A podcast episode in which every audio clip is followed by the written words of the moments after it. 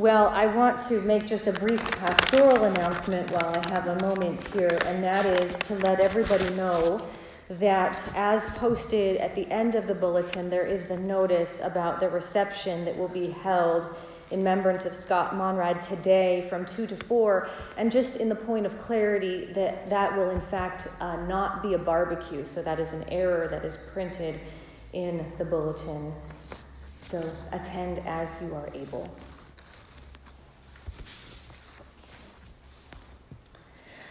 Well, today I just want to give everybody fair warning that we're going to be some doing some work talking a little bit about gender about girls and a little bit about boys.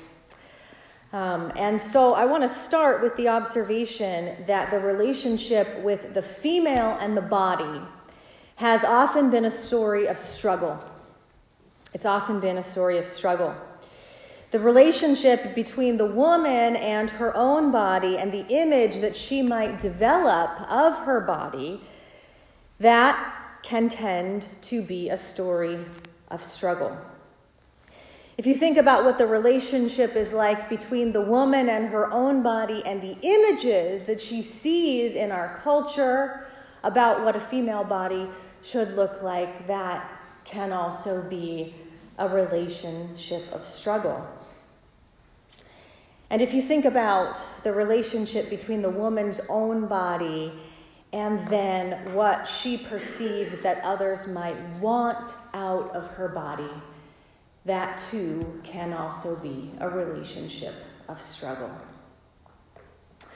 So, the relationship between the female and the body is often a story of struggle. One that maybe we don't talk about enough, one that maybe we're so focused on overcoming that we don't want to give maybe the language and the time to reflect on what that could be like. Because ideally, this struggle is not what we hope for the female. It's not what we want. It's not the story that we share with one another when the child is born. Because when the child comes into the world, at least in this country and in much of the Western world, the story that we share and the things that we imagine for the girl is that she can do anything. She can do anything that she puts her mind to. And I remember holding my little daughter and imagining that for her and her future in the moments right after she was born.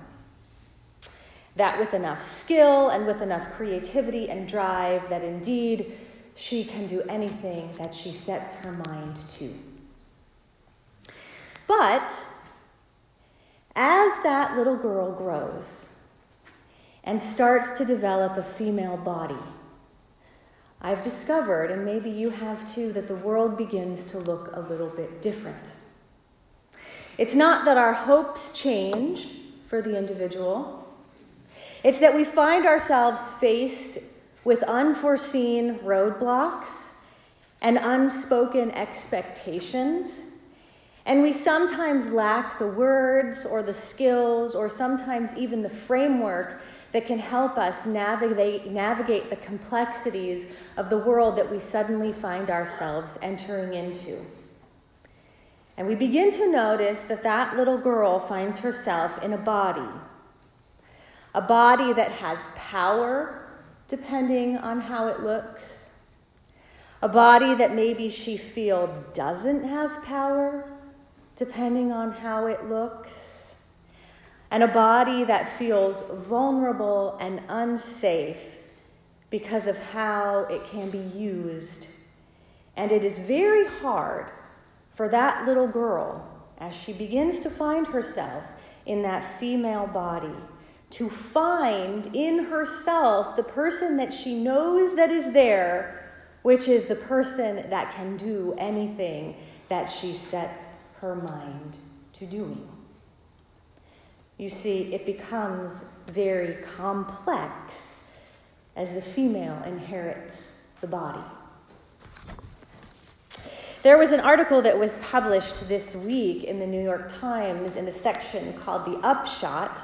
It came out on Friday of this last week that was spearheaded by journalists uh, uh, funded by the Pulitzer Prize to do some work around gender in the work of the adolescent, the age range of the adolescent. And they um, interviewed, I think, uh, schools across the country, but particularly focused their work on a school that was in southern Oregon. And um, the article was released on Friday and it deals with subjects around gender. And I thought it would be really interesting to bring some of those sentences to the table for us today.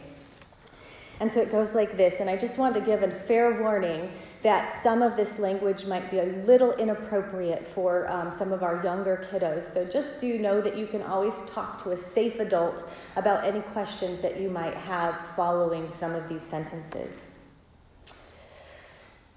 Girls were as likely as boys to say that math or science was their favorite subject and to have considered running for office. They say that they were mostly treated fairly compared with boys. Yet, when it came to their bodies, girls said that they did not feel equal. About three quarters of girls 14 to 19 in the survey, ages 14 to 19, said that they felt judged as a sexual object or unsafe as a girl. Girls were also more likely than boys to say that they felt a lot of pressure to put others' feelings before their own. About half said that they hear boys making sexual comments or jokes about girls daily, including a quarter of girls ages 10 to 13. The middle school girls were unanimous in what they valued most in themselves intelligence and confidence. Girls have been told that they can be anything they want to be, and it shows. They are seizing opportunities closed to previous generations in science, math, sports, and leadership. But they're also getting another message what they look like matters more than that. Sally, ages 13, who is a gymnast who excels at math and wants to be a lawyer, says this As long as I'm confident in myself, I can put myself out there and other people can take it or leave it. However, boys don't always see it that way, as Sally observed. If they see a girl with a nice body, they're going to go after seeing that body. It's like who can get most of the girls. That's Sally's observation about some of the boys. Boys said strength and toughness were the male character traits that they valued that, that were valued most by society. Three quarters of boys said that they felt pressure to be physically strong, and a majority felt pressure to play sports. Ask what society expects boys to do when they feel angry, and the largest shares said that they were supposed to be aggressive or suck it up. Half of the boys said that they'd heard men in their family make sexual jokes or comments about women, and those boys were more likely to feel pressure to be tough and to play along. An even bigger share, 82% of boys, said that they had heard another boy criticized for acting like a girl.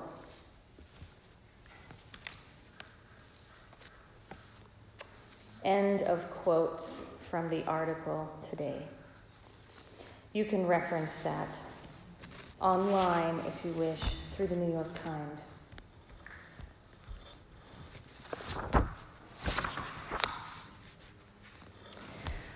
I'd like to point out, going back to our text today, that the women in our text today are not, in fact, victims in their body, but through the course of the text, they actually end up at the end of the day being victors in their body. And there are a few things that Jesus does, there are a few things that they do in order to make that happen. And I'd like to notice together as we turn our mind back to the text how Jesus interacts with them and how he does not just, in fact, wave the magic wand of healing, but what he does is restore and heal them. And he sets them free in their own bodies to be who they are. And Jesus, as a man, through his actions, his work stretches both into the masculine and the feminine, and it offers a healing image for both today. Remember, this is the season in Jesus' ministry. It's early in his ministry, so he's very popular with the crowds. We haven't yet gone to the end of his ministry where he ends up being a little bit more precarious in terms of which crowds are around him. At this point, his ministry is still building a lot of momentum, and he's just traveled from the other end of the lake where he was healing the man who was sort of terrified and petrified within the tombs. He comes back to the other side, and now he has this huge group of crowds that is waiting for him on the other side. And they're, ra- they're waiting for him to offer teaching. Before he gets started in any of that work, he notices that there is a man from the synagogue who comes to approach him, asking him, begging him, Please, will you come with me? My daughter is on the edge of death. If you come, she can live. He approaches him with that kind of a request. And so Jesus goes. But he goes not alone, the whole crowd is with him. And you can imagine if you've ever been on anything like maybe you've gone to a big football game down at Qwest Field where there's folks pressing in on you at all sides, or a concert where you're towards the front, or for me, it's happened uh, when my son and I were traveling to New York City and we were in a subway car, and all of a sudden, as people are coming into that subway over and over and over again, you begin to realize that there is no way that you can exist without touching another person. And that's what's happening to Jesus in this crowd. In fact, if you read it in the text is very clear that the crowd is pressing in upon him. There's so many people that he has nowhere to go. And yet, there is a touch that occurs on his body. It's on his cloak, but it's connected to his body that he recognizes. And that he senses that in this touch, something has happened to change the game. He feels the power go out of him. Now, I want to pause there for just a second because at this point, Jesus does not know who touched him. Nor does anyone else in the crowd. In fact, the crowd says, and the disciples say, How can you even point out that there's somebody touching you? Look at all these folks who are pressing in. The woman could have easily disappeared into the crowd.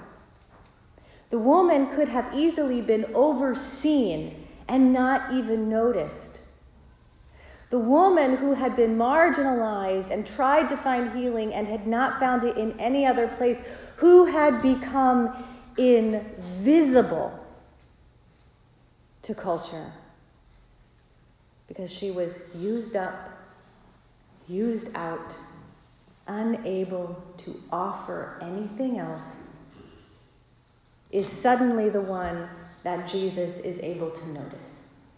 Who touched me? And he looks around, asking for the invisible to become visible. And so the woman comes to the front and says, I know that if I but touched you, that I could be healed. And so Jesus speaks to her and tells her to go in peace, to be made well. The word in Greek is the same word that we get for the word hygienic. It's the word that we get hygiene from. It means to be clean, to be made well, to be in one's full state. So he looks at her and he says, Be made well, be clean, be restored, be healed. And in that, she moves from being just a silent person in the crowd to coming to the front as somebody who receives a story and a word and a name in Scripture. Not a real name, but at least we've got her nailed down as the woman with the hemorrhage. The woman who could have been invisible, the woman who could have remained on the sidelines, and yet Jesus calls her forward, not because of what she can do for him but because she's human. Because she's human. Then he moves on, approaches the house, comes to a place where he's getting closer to it, and all of a sudden somebody comes out, out of the crowd, and says, What? Don't come any closer. Just stay where you are. Never mind. The daughter is dead. Let the teacher go on his way. Now, who can remind me whose job it was to take care of bodies once they had passed from living to dead?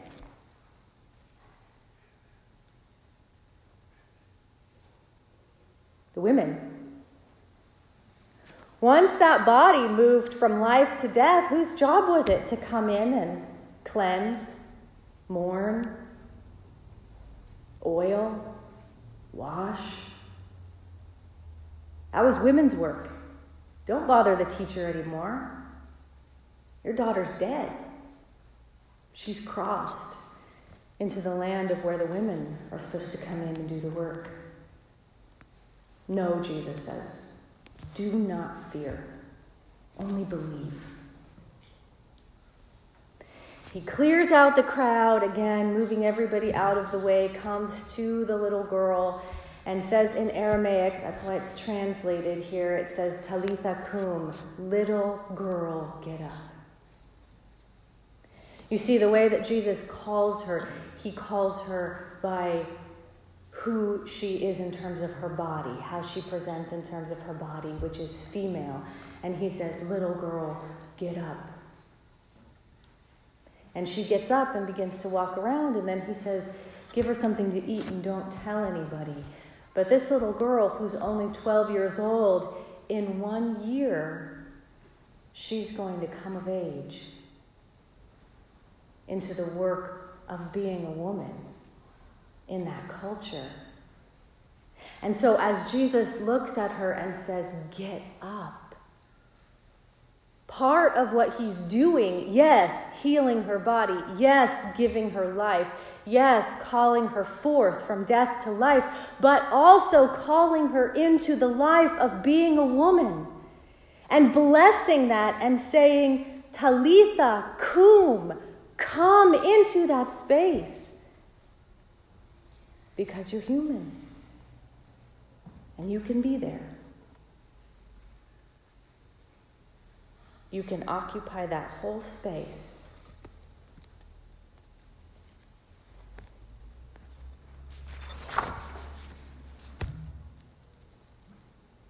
So, how can we leave our text today?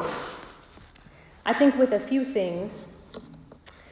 You know, the fact that Jesus is male and the fact that these healings are female offers us such a beautiful picture of how those two genders can work together and can come together for the course of reconciliation and healing.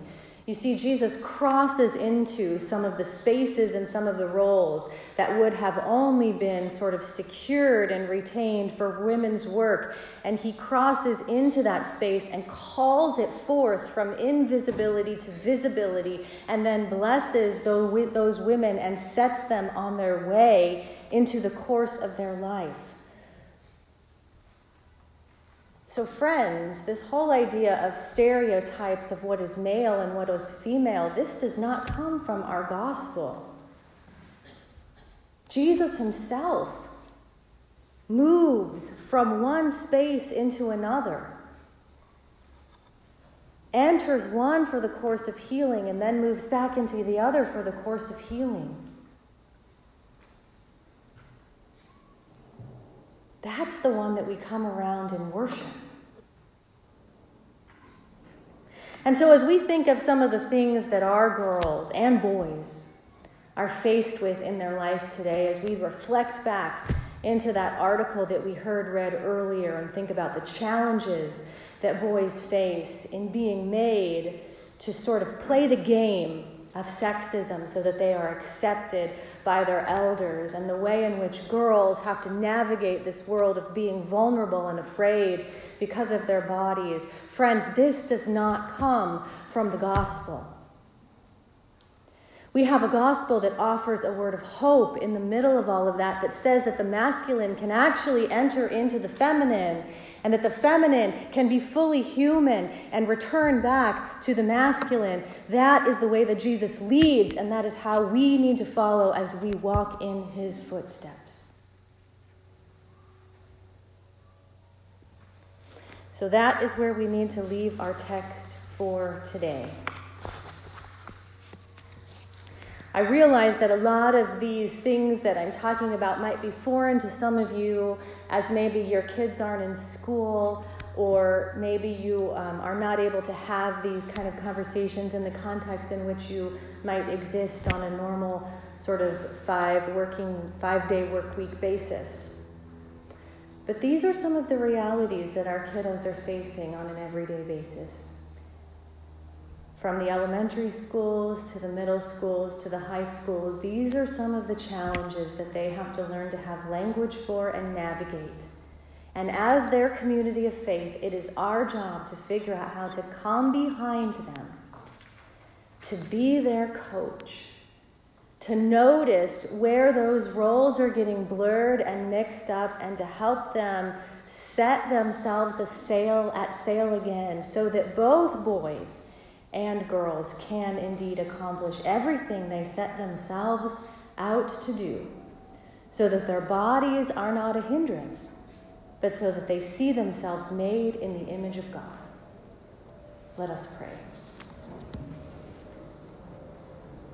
Gracious and loving God, who is neither male nor female but both, we ask that you would help us to love and affirm our children, all of the children that come into our midst, that we might be able to coach them and to come alongside them and to help them be everything that you have created them to be. We ask that you would give us guidance in your name. Amen. Friends, let us stand.